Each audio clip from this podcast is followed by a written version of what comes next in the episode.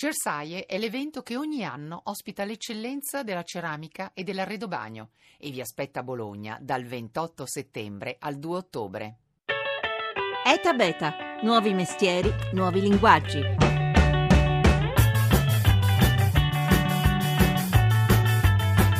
Cosa succede se metti insieme i migliori innovatori europei con i grandi nomi della Silicon Valley?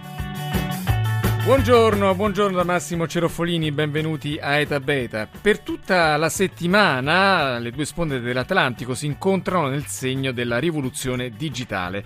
15 tra le migliori aziende innovative europee, sotto la bandiera della Commissione di Bruxelles, sono in queste ore in California a mostrare le loro idee e a stringere i fili di nuove collaborazioni. Do il benvenuto all'organizzatore di questo evento che si intitola Startup Europe Come to Silicon Valley, Alberto Netti, presidente di Mindbridge coordinatore di Startup Europe Partnership, l'organismo dell'Unione Europea che appunto coordina il lavoro delle start-up nel vecchio continente. Allora, professore, quali sono le prospettive di questo incontro tra due culture dell'innovazione così diverse?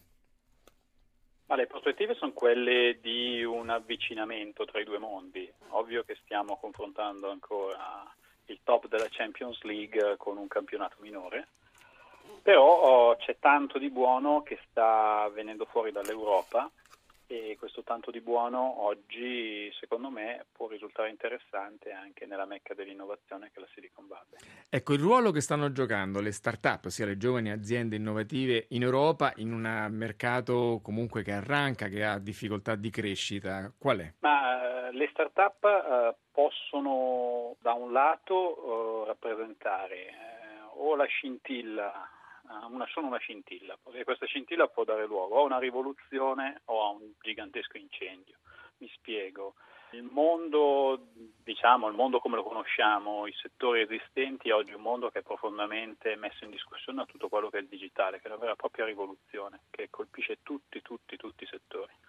Questo mondo digitale, eh, di fronte a questo mondo, o ci si apre, si incomincia a lavorare e le start-up possono essere un fenomenale vettore di cambiamento oppure da questo, mondo, da questo mondo si verrà travolti. Questo è un po' lo scenario. Quindi oggi l'imperativo, al di là di parlare di start-up, è quello di creare una connessione tra queste start-up, che sono poi sotto nuove aziende innovative che si occupano in, di questi ambiti, con le grandi imprese esistenti. Quando Molto... dice si verrà travolti, cosa intende per capirci? Beh, si parla tecnicamente di disruption. Cos'è la disruption? Disruption è una, una rivoluzione industriale che fa sì che il vecchio o l'esistente eh, incomincia a perdere quote di mercato. Pensiamo al mercato bancario. oggi le grandi banche stanno veramente vedendo una situazione di attacco da parte delle nuove start-up che li stanno smontando pezzo a pezzo tutte le linee di business. C'è un'azienda inglese che si chiama TransferWise che ha trovato un modo per fare i trasferimenti di valuta a livello internazionale a costi bassissimi. Probabilmente Transfer non diventerà una banca e non sarà la nuova banca che, che sostituirà i, i grandi banche esistenti, ma questo pezzo di business incomincerà ad essere veramente attaccato. Ci sono tantissimi altri esempi simili. Le grandi aziende si vedono smontare le proprie linee di business pezzo a pezzo, affrontano questo cambiamento o lo subiscono. Ecco, 15 start-up in queste ore in California, dicevamo, una di queste è italiana, allora do subito il benvenuto al fondatore di Mosaicon. Buongiorno a Ugo Parodi.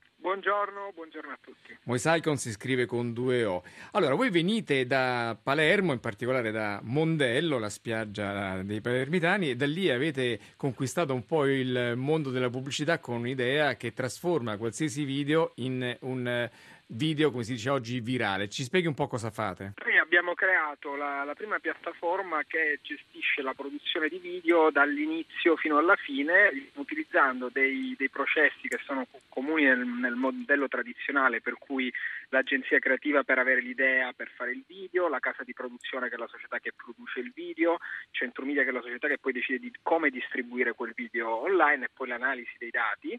Eh, li abbiamo tutti racchiusi in un'unica piattaforma, creando un contatto diretto fra i brand e i clienti che poi vogliono realizzare queste campagne e i singoli professionisti che possono esprimere il valore, per cui anche riferendoci alla, appunto alla disruption, per cui a come poi si cambiano dei modelli tradizionali, grazie alla nostra piattaforma si riesce ad avere una qualità molto più elevata riducendo molto i costi di, di gestione con una grande integrazione di questi processi, il quale poi il risultato finale è avere dei video molto qualitativi che vengono distribuiti in rete e che raggiungono una, un pubblico molto ampio. Ecco, come si fa a raggiungere milioni di persone con un video fatto così, in modo molto artigianale, senza l'appoggio delle grandi grandi emittenti televisive?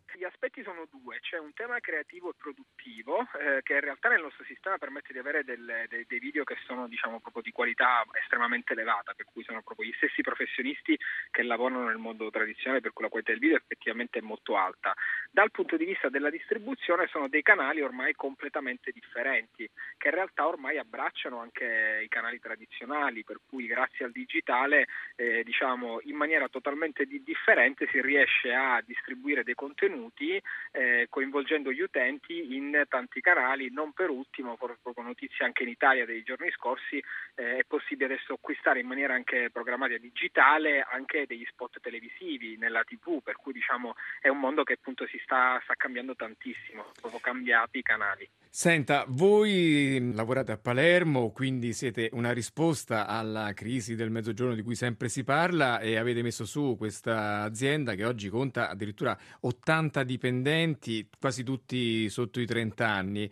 Che cosa rappresenta l'innovazione per una realtà come quella del Sud? Io cerco sempre di credere nel concetto che appunto ormai sempre grazie al digital eh, la componente logistica, diciamo dove nasce un'azienda eh, non conta tanto come poteva contare qualche anno fa. Però in termini di occupazione sì.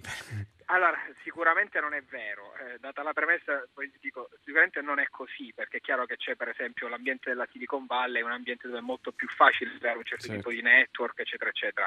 È chiaro che nascere in Sicilia non crea lo stesso tipo di connessioni, però ormai diciamo, è molto più facile diciamo, vendere all'estero. Noi per esempio abbiamo degli uffici a Londra, a Madrid, dal quale proprio gestiamo direttamente dei clienti e appunto grazie all'efficienza del digitale è possibile impiegare delle persone anche in territori delocalizzati, la Sicilia, eh, dove chiaramente diciamo, si riesce ad avere comunque una resa che, che, che non viene penalizzata.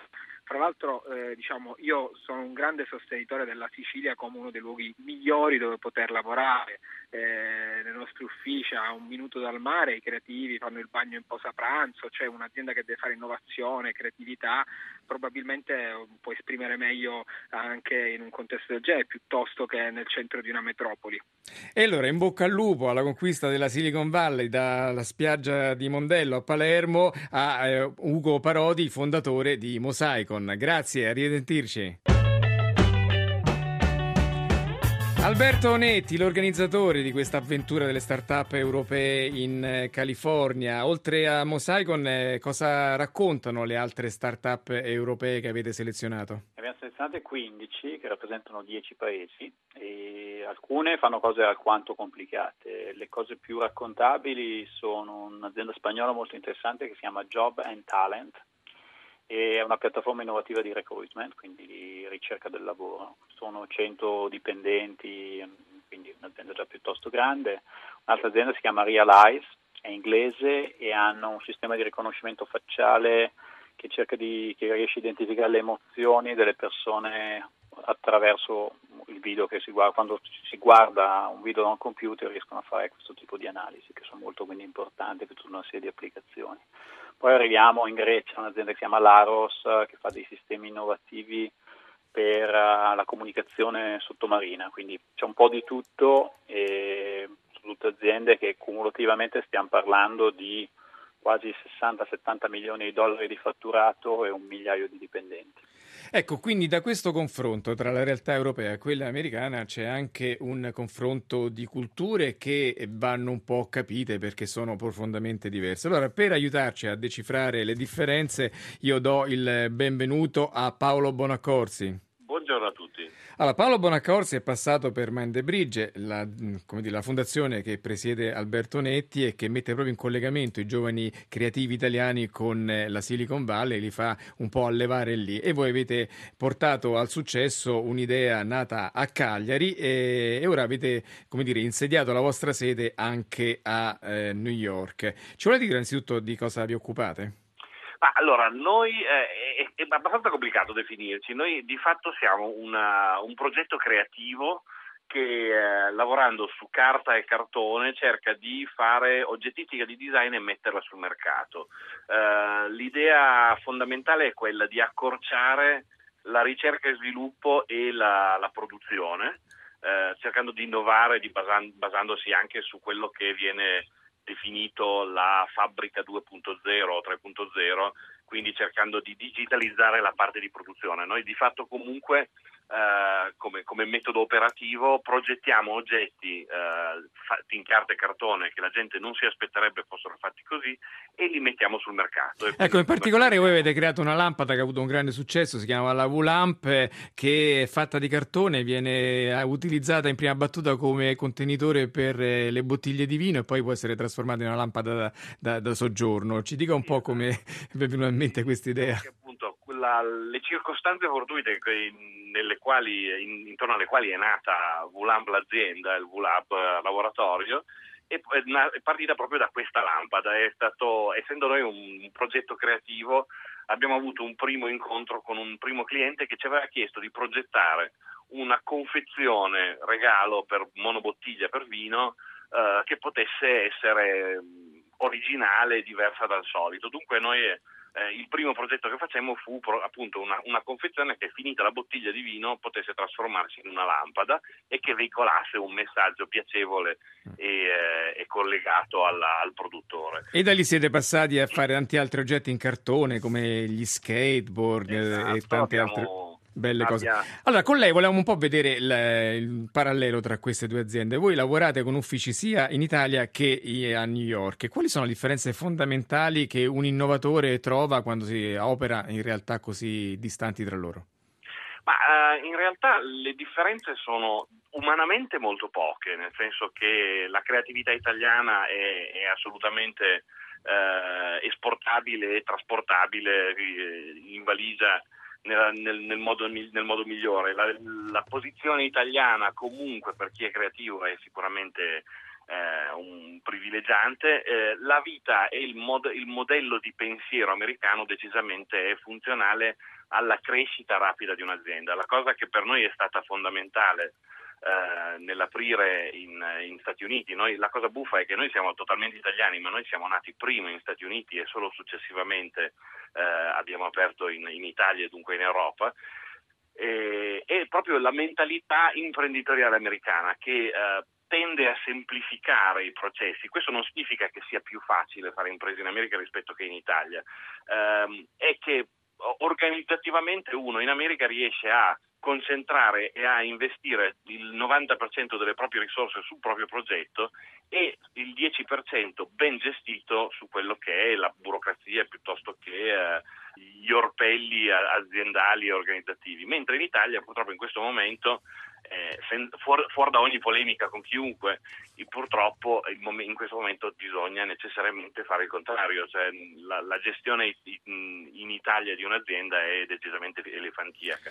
Allora, eh, Alberto Netti, l'Europa tutto sommato conta qualche gloria nel campo dell'innovazione, pensiamo a Skype, a Spotify, a King, Angry Bird, insomma tante aziende che hanno avuto grande successo. Come si possono avvicinare secondo lei queste due sponde dell'Atlantico? Ah, bisogna continuare il processo che è iniziato, ci sono delle fasi e quindi nel momento in cui si misurano i fenomeni bisogna anche guardare l'asse dei tempi. E negli Stati Uniti, in Silicon Valley, tutto il percorso è nato molto prima, in Europa eh, il tutto è nato dopo, diciamo dal 2000 in poi, ci sono dei paesi che si sono mossi prima, in primis il Regno Unito, le nostre statistiche eh, ci dicono che è decisamente il paese più avanti di tutti poi segue la Germania, poi la Francia, poi la Spagna e poi da buon ultimo l'Italia, guardando questo percorso di crescita. Oggi l'Italia e l'Europa hanno fatto dei grandissimi passi avanti sul fronte delle cosiddette start-up, quindi sulla prima fase.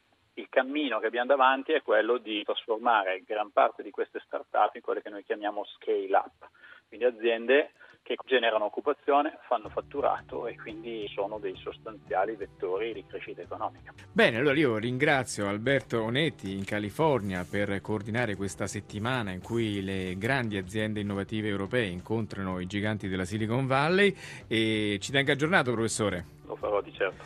Grazie allora e grazie anche a Paolo Bonaccorsi, l'ideatore della VLAMP, questa azienda che produce eh, lampade originali in cartone che ha appunto sede in America e in Italia. Grazie Paolo Bonaccorsi. Grazie a voi. E noi abbiamo finito con questo evento cominciato nel giorno in cui il sistema di videochiamate gratuito di Skype, nato in Europa ma ora americanissimo di Microsoft, ha cessato di funzionare per tutta la giornata di ieri con qualche, anzi parecchi disagi per eh, tanti, ma anche tanta disintossicazione digitale in tutto il mondo, visto che oggi ci sono arrivati dei messaggi che chiedono proprio una riduzione dell'uso delle tecnologie. Hanno firmato la puntata di oggi Antonello Piergentili alla parte tecnica tecnica, Mimi Micocci e Laura Nerozzi in redazione Paolo De Gaudio alla regia. etabeta.rai.it per riascoltare queste puntate, seguiteci su Facebook e su Twitter, ogni giorno tante notizie sul mondo che innova. Ore GR da Massimo Cerofolini, ci sentiamo domani.